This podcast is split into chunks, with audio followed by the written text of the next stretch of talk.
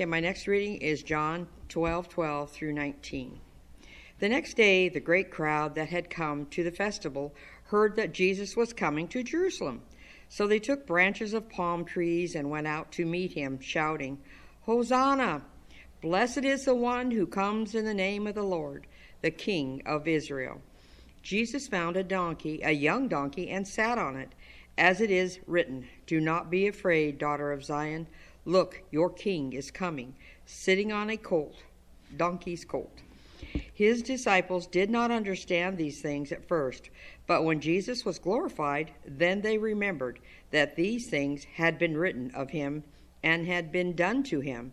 So the crowd that had been with him when he called Lazarus out of the tomb and raised him from the dead continued to testify. It was also because they heard that he had performed this sign that the crowd went to meet him. The Pharisees said, then said to one another, You see, you can do nothing. Look, the world has gone after him. The word of the Lord. Brothers and sisters, grace to you and peace from God our Father and the Lord Jesus Christ. Amen. And let us pray. Jesus Christ, our true King, reign in our hearts this morning and give us the joy of serving you. Amen. Well, for the next eight days, including today, we will be moving more or less with Jesus in real time, from his welcome by the crowds in Jerusalem to his resurrection on Easter. This week, which we call Holy Week, it is the week in which we celebrate the events which form the very center of our faith. Now, to be clear, Holy Week isn't just a reenactment, something meant to uh, educate or entertain us, uh, nor is it simply a way of reminding ourselves of past historical events. I mean, if that were all we were after, we would be better off with a history book or a documentary or a movie. Certainly, there are plenty available with far more resources than we could muster. No, what we are doing in this week is much more than telling old stories, although the stories are important.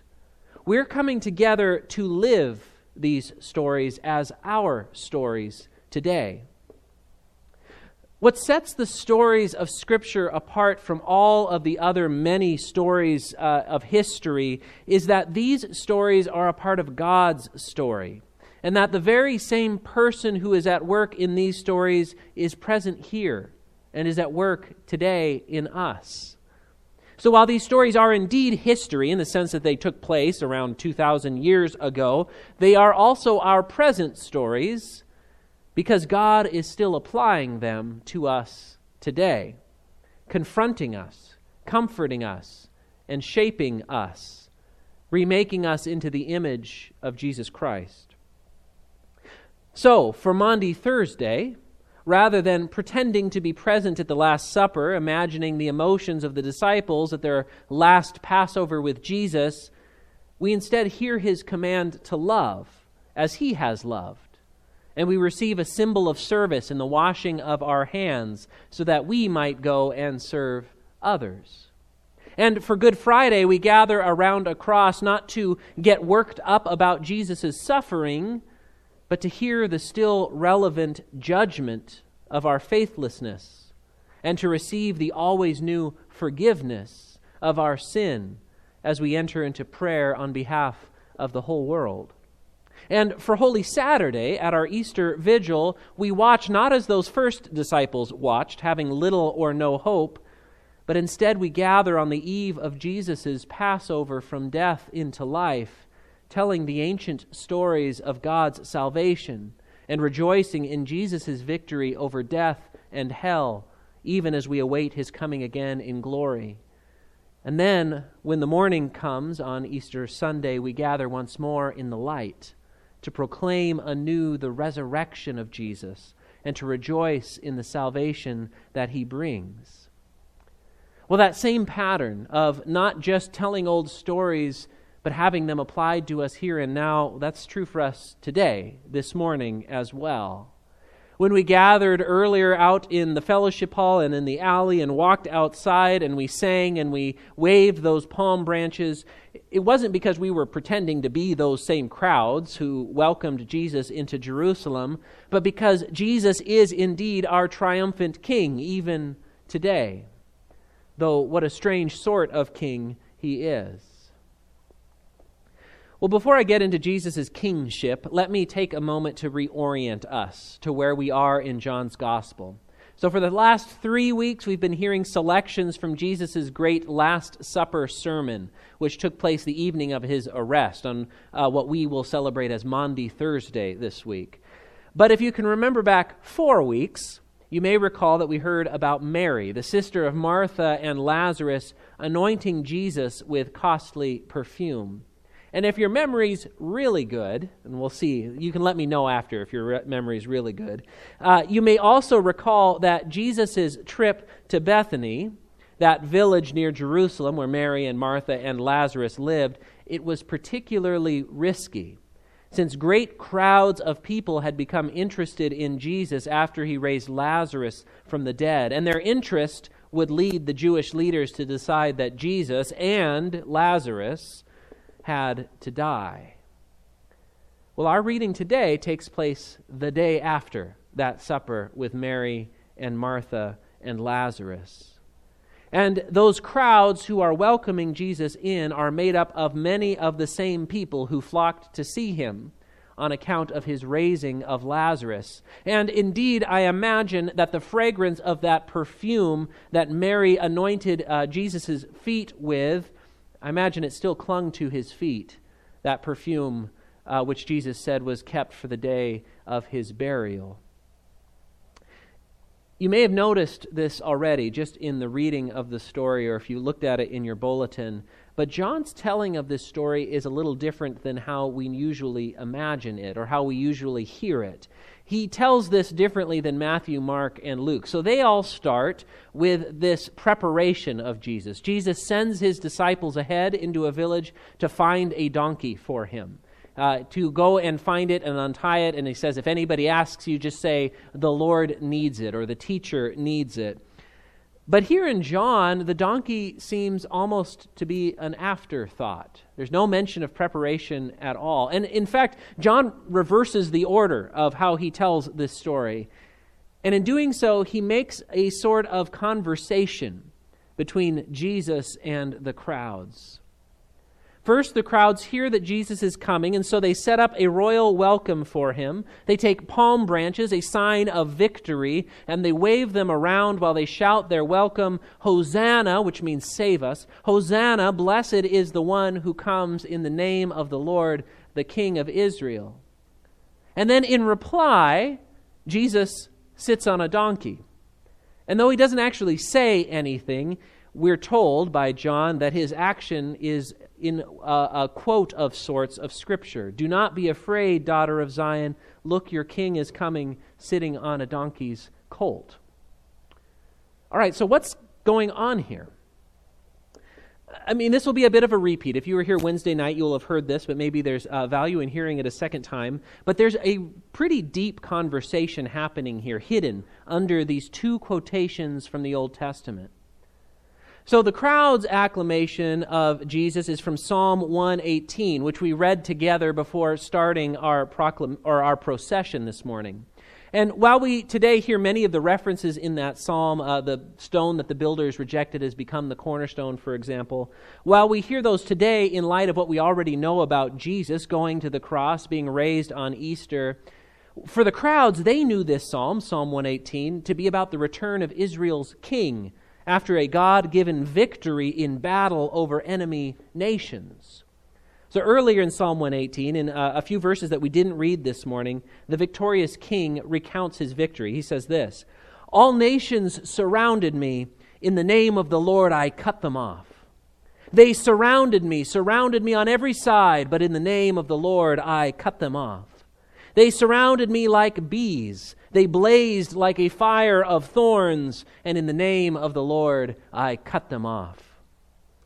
So, When the crowds welcome Jesus by quoting this psalm, Blessed is the one who comes in the name of the Lord, they are welcoming him as a victorious king, one who will cut off all those nations who have oppressed Israel and restore Israel to its rightful place as God's chosen nation, exalted and victorious over its enemies. In short, they're stating their hope that Jesus will save them by mustering an army and driving out the Roman occupation, restoring Israel to its former glory in the time of King David. And can you blame them? I mean, the Roman Empire by this point had been occupying Jerusalem for nearly a century, and their occupation had not been a kind one. In addition to putting down several rebellions during that time, the current governor, Pontius Pilate, we've heard of him, had a reputation for cruelty in dealing with local disturbances.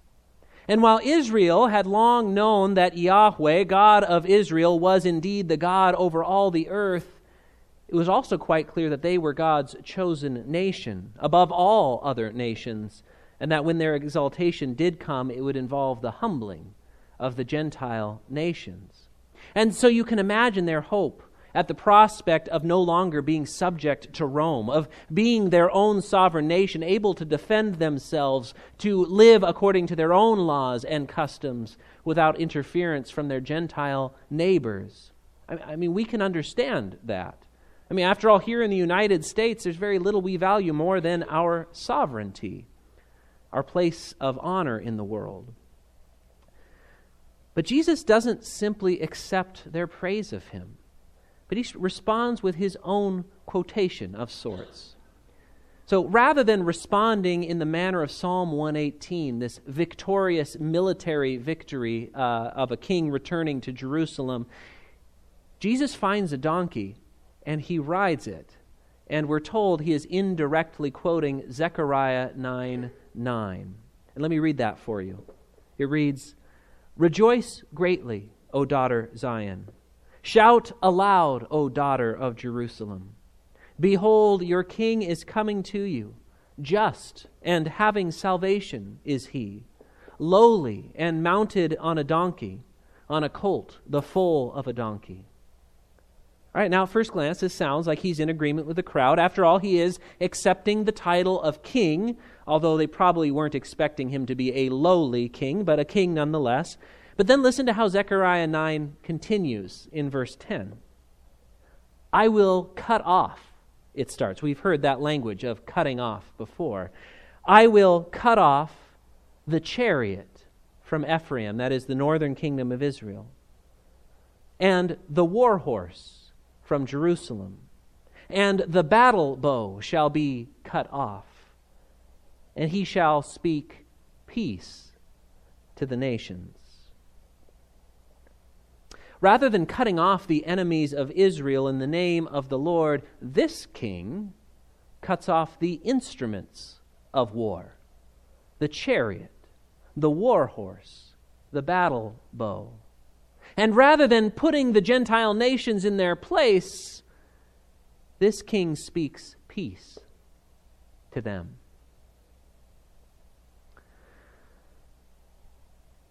I don't know if the crowd understood what Jesus was doing here. Uh, certainly his disciples didn't. But you can see how they would be disappointed when his actions did not line up with their expectations. And remember that by Friday of this very same week, that crowd which was shouting, Hosanna, would be shouting, Crucify him. You know, honestly, I'm not sure much has changed in our time. For still today, we welcome Jesus as our King, and still today, we welcome him as King on our own terms. We look for Jesus to give us success as the world views success, to make our churches, churches prestigious and influential, to cut off all our enemies, whether those are cultural or political or perhaps national, to affirm us in our actions and our lifestyles to offer us the power to be who we always wanted to be. We don't so much serve Jesus, at least not by default, as we use Jesus and our status as Christians, as proof of our goodness or our wisdom. And we elevate our brand of Christianity over those others who we see as inferior. And so when Jesus actually comes, not with the markings of success, but lowly and on a donkey, making his way to a shameful death on a cross, well, we, along with the rest of the world, are offended. And we turn away. Or we try to reinterpret him according to our own values, our own definitions of success. But Jesus is a far more radical king than that. For when Jesus comes as king, he subverts and overturns every would be king or queen here on this earth, including you and me by going to the cross and becoming subject to our power, the power of death, and then rising from the dead with forgiveness rather than with vengeance, he reveals that his kingship and his kingdom are the very opposite of every worldly kingdom. And by declaring to you his love and his forgiveness, unconditional and free, he releases you from your captivity to the ways of the world. He releases you from your captivity to the consolidation of power. He releases you from your captivity to the storing up of wealth. He releases you from your captivity to the demonstration of success. And instead, He sets you free for selfless service so that you may be poured out for the world just as he was and is. So, daughter of Zion, do not be afraid, for your king is coming, lowly and riding on a donkey. He will cut off from you every worldly display of success, every violent and selfish way, every captivity which enthralls you. Your sin your greed, your cowardice, your pride, these will come to an end. For he will cut them off, finally and completely. And in their place, this king, this Jesus, leaves his treasures, his love, his mercy, his service. And these things, which seem small and lowly in the world, they will carry you through trials and through oppressions. For Jesus indeed is the conquering king, and today he comes for you. Amen.